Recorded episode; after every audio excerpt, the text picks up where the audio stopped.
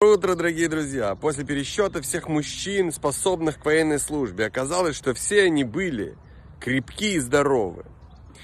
Евреи шли по пустыне под облаками славы, и Всевышний делал так, что те, кто болел, излечивался, а все остальные сохранили свое здоровье во все дни странствования по пустыне. Всевышний показывает нам этим примером, что когда евреи находятся связи со Всевышним, за счет изучения Торы, исполнения заповедей, то на них не действуют законы природы.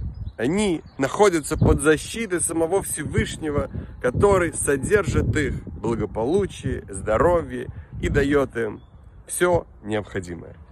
Прекрасного, замечательного дня и успеха во всех делах.